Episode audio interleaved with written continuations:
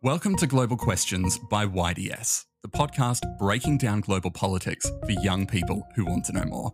Hello, I'm Joshua. And I'm Hugh. You're listening to The Wrap Up, your fortnightly dose of international news. Today we're covering a lot of different regions around the world, from the Middle East to the Pacific region. Yeah, we've got lots to talk about, so let's get into it. We've seen uh, a campaign uh, led by uh, Saudi Arabia uh, that has also contributed to what is, by uh, many estimates, the worst humanitarian crisis uh, in the world today. Well, those are the remarks of US Secretary of State Antony Blinken, who has recently begun initiating President Biden's new foreign policy agenda in the Middle East. Now, a particular area that Secretary Blinken has been paying attention to has been the United States' involvement in a long standing war in Yemen. Just last month, the Biden administration ended all US support for the Saudi led coalition, which is currently propping up the internationally recognized government in Yemen. That coalition has been fighting against an organization known as the Houthis since 2015, when Houthi militias seized the Yemeni capital of Sana'a alongside many other parts of the country. That means the conflict is technically a civil war that's being fought between different Yemeni groups, although of the Houthis being Shia Muslims, they've enjoyed close support from Saudi Arabia's arch rival Iran. That support has in turn led Saudi Arabia to assemble a coalition of anti Iranian states, including many Arab nations and several Western powers, to drive the Iranian backed Houthis out of Sana'a and restore the internationally recognized government to power. Now, fighting between the Houthis and the Saudi coalition began in 2015, and it's still ongoing six years later in 2021, so it's clear that Riyadh has failed to secure victory over the rebels. But as the humanitarian situation continues to spiral, disappointingly, it looks like fighting has only grown more intense in the last few weeks. Yeah, this is something that we covered in the Christmas special last year. And it's really sad to hear that the fighting has only got worse since then, especially from a humanitarian point of view. So, what's changed on the ground in the last two, three months? Well, ironically, the fighting has actually been intensified by the fact that the US is now taking steps towards peace. As I mentioned earlier, Washington has suspended all support for the Saudi led coalition, which previously included military training, intelligence, and logistics support, as well as arms sales and assistance in enforcing a full maritime blockade against the Houthis. That's a Biden reversal of the Trump policy, is it? It really is. Trump was very much a supporter of the war. Uh, he was frustrated by how long it took, but he was supportive of the effort as a whole. President Trump has vetoed Congress's attempt to end U.S. involvement in the war in Yemen. Lawmakers. So now, Washington's primary motivation is cutting back that support, which has been uh, the source of an awful humanitarian situation in Yemen, which has come as a result of the Saudi led blockade targeting Houthi controlled areas.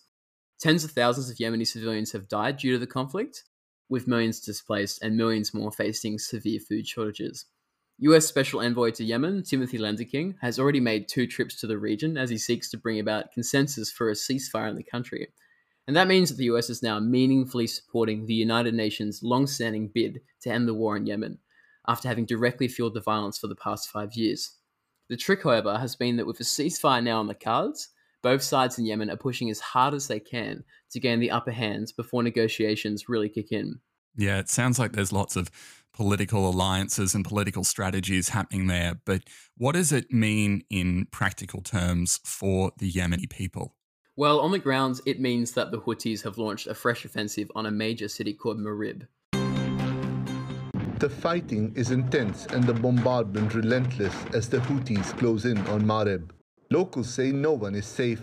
And Marib sits at a vital juncture, and it's one of the few cities that's still under full government control. But attacking Marib obviously has a dangerous impact on the local civilian population, as well as internally displaced people that were taking shelter in the area.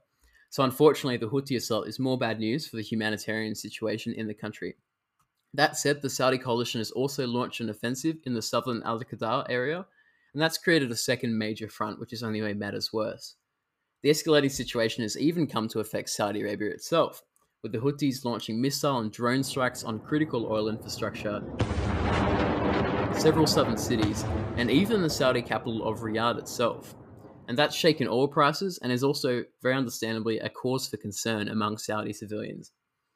Yeah, it sounds like the situation's really starting to get out of control then. So, what does that mean at a humanitarian level? Well, unfortunately, the EU started with the United Nations World Food Programme, or WFP, warning of just how dire the situation has become in Yemen. According to the WFP, 70% of the Yemeni population requires food assistance. That's 21 million people. 50,000 are already facing famine like conditions. 2.3 million children under 5 years of age are projected to face acute malnutrition. And tragically, 400,000 young people are projected to die this year if they do not receive urgent treatment. Without an end to the war or a massive increase in international support for the WFP's mission to feed the Yemeni population, this dire situation looks set to continue. Hugh, is there anything you and I can do, our listeners can do to help with the situation here? I'd recommend the World Food Programme's Share the Meal app, which allows you to make small donations at any time to feed malnourished people, particularly children in Yemen. Actually, it only costs $1.20 Australian to provide a meal, so it's an easy and affordable way to support starving civilians in the country. I actually downloaded it, so I've already got it on my phone and intend to do that. It sounds like a really great initiative. Yeah, fantastic. Good on you.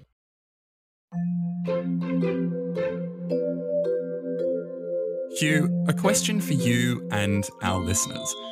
What does the Pacific nation of Kiribati, China, a vegetable farm, climate change, and the Anglican Church have in common?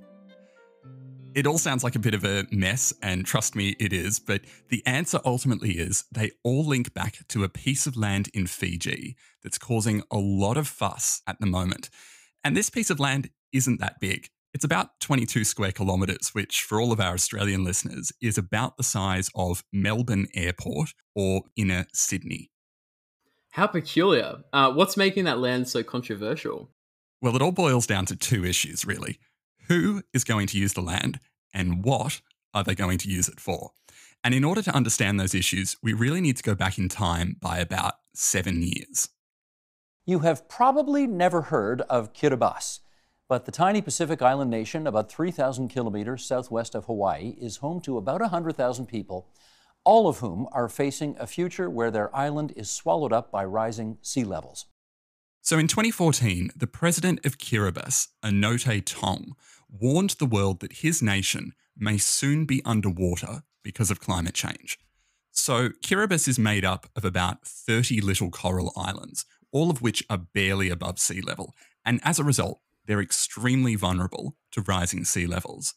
And at the time, high tides were beginning to wash away houses, they were contaminating drinking water, and even threatening to make all of the islands unlivable. So President Tong took an extraordinary step. For $8.7 million, he purchased from the Anglican Church a former cattle farm in Fiji.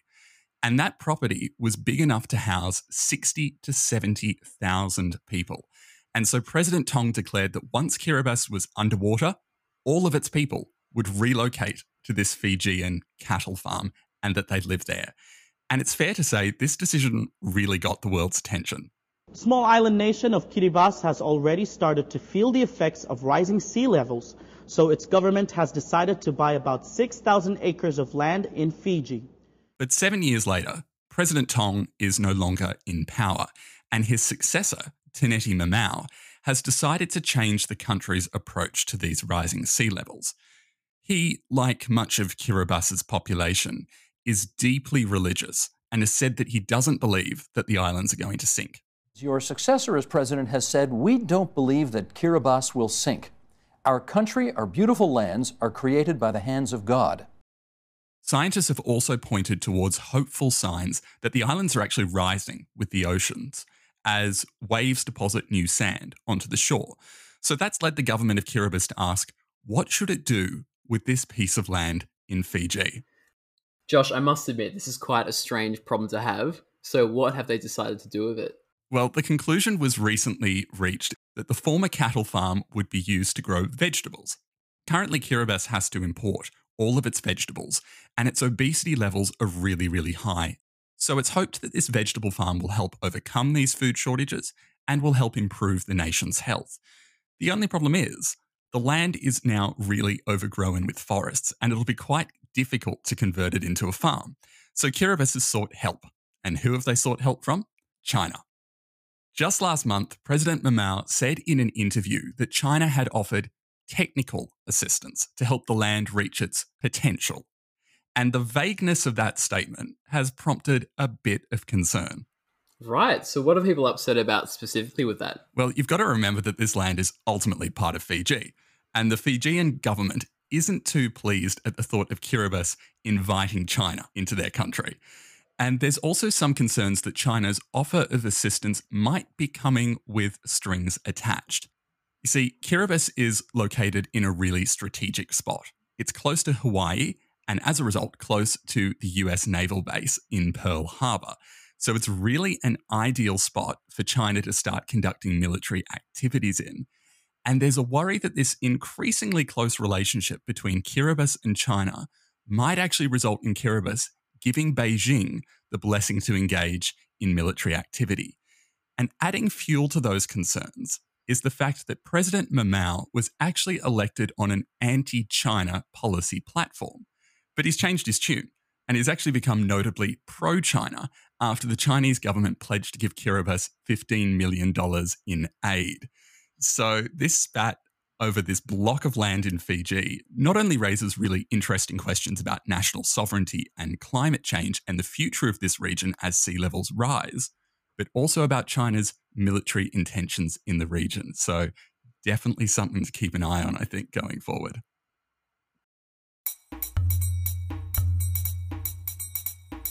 Well, Josh, you might have seen some articles in the press lately talking about the visit by Pope Francis to Iraq.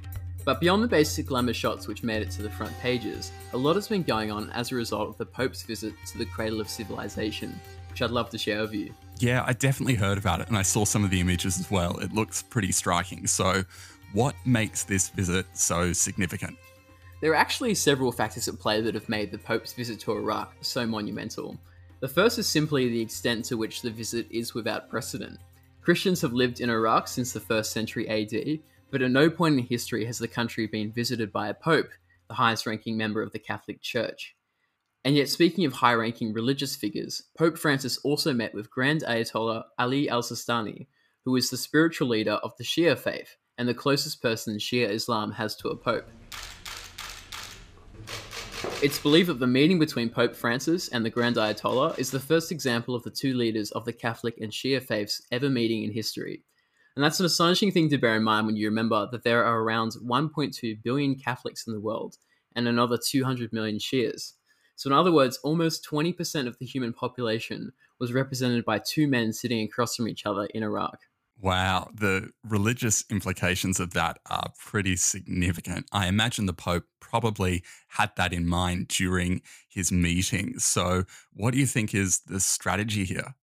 Well, from day one in his position, the Pope has sought to promote interreligious, or what's called ecumenical cooperation with other faith groups. The Pope has at times spoken favourably of Protestantism, supporting a push to name a square in Rome after Protestant forefather Martin Luther, and even suggesting that Protestants should be able to receive communion in the Catholic Church.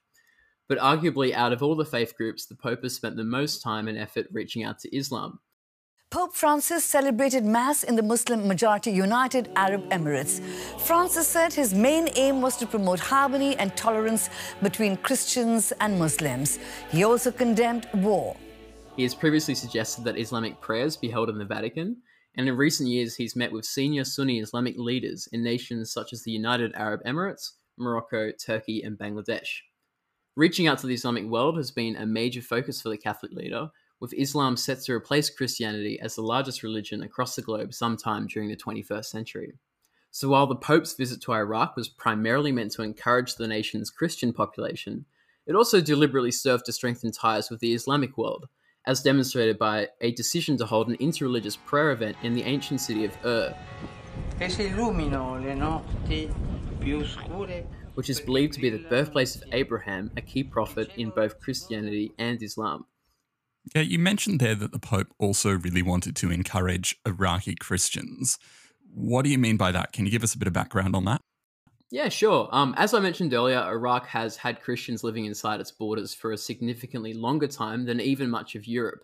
But as a result of the immense political upheaval that's taken place in the last few years, the Christian population in Iraq has sadly shrunk quite significantly. Only 20 years ago, there were over a million Christians in the country, but now that figure sits closer to 250,000. Pope Francis has made sure to visit several symbolic sites that form an important part of the story behind the destruction of Iraq's Christian community. Touring the north of the country, he held religious ceremonies in and around churches that had been demolished by ISIS, a group which was known for its brutal treatment of Christians among other minority religions. Reaching back to his ecumenical rhetoric, the Pope referred to recent violence in Iraq as fratricide, suggesting that Christian Muslim tensions were pitting brother against brother. His visit was therefore very clearly an attempt at reconciliation in one of the world's most war torn regions.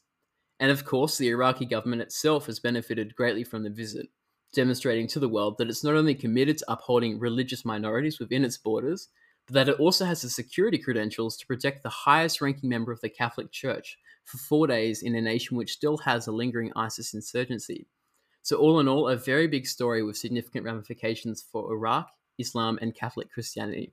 Yeah, it'll be interesting to see what happens in the area and whether or not this hopefully calms some of the tensions in Iraq. Yeah, let's hope so.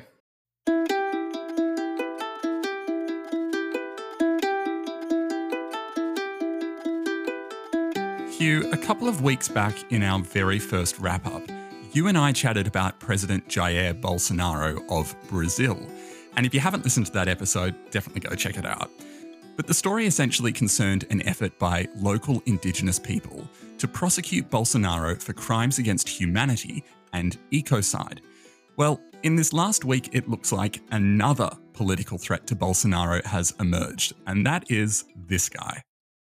Esse negócio de ficar criticando o vermelho, roxinho que tiver de amarelo, cortar o dedo, ver se o sangue dele sai amarelo ou sai vermelho. Person you just heard talking is former president of Brazil, Luiz Inácio Lula da Silva, also known as Lula for short. And just last week, the Supreme Court of Brazil tossed out several criminal cases against Lula, including two convictions for corruption. And that is really significant because it allows him to run against Bolsonaro in the upcoming 2022 presidential election.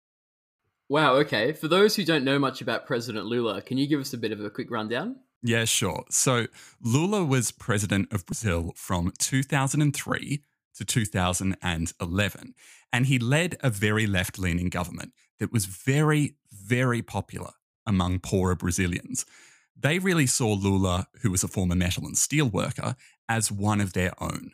And by all accounts, Lula was pretty successful in raising a lot of poor Brazilians out of poverty.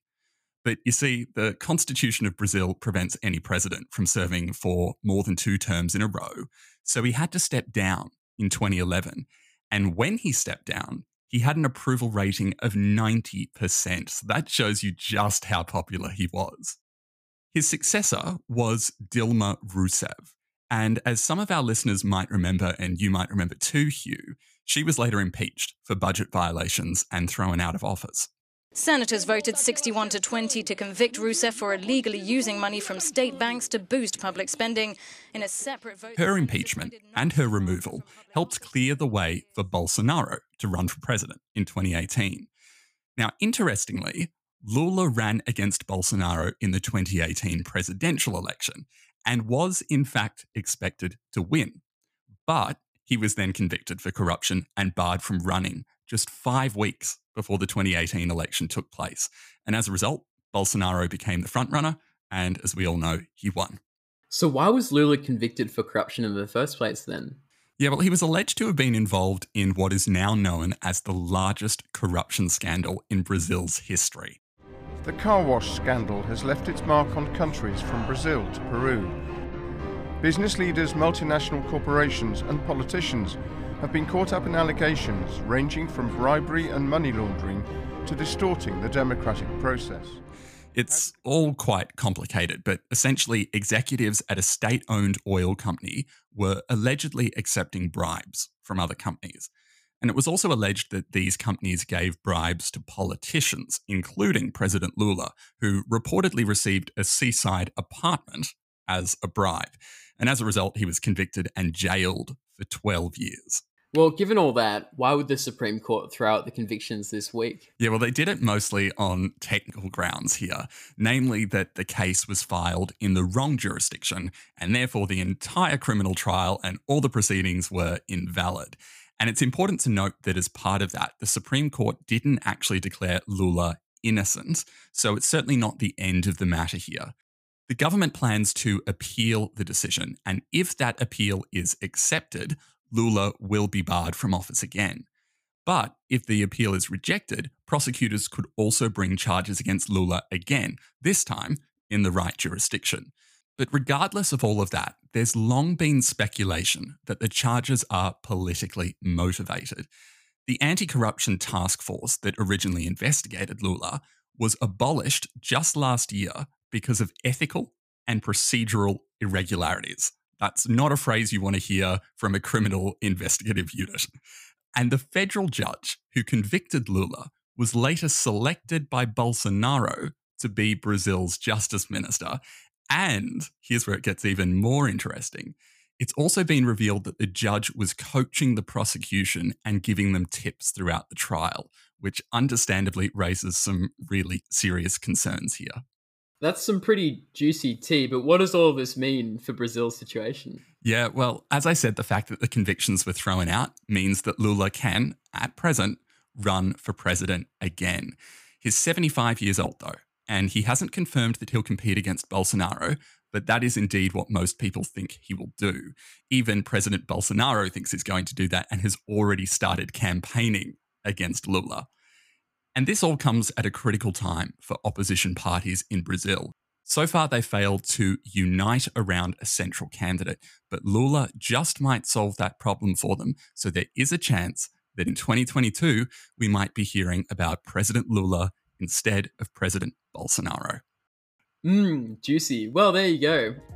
That's all for this wrap up. Make sure you check out next week's in depth episode, where Emma will be interviewing Harry Rosen about the fight against anti Semitism. And of course, follow us, the Young Diplomat Society, on Facebook or Instagram for more great analysis and content. We're constantly updating the stories there, so go check it out. And we'll see you next week. Bye.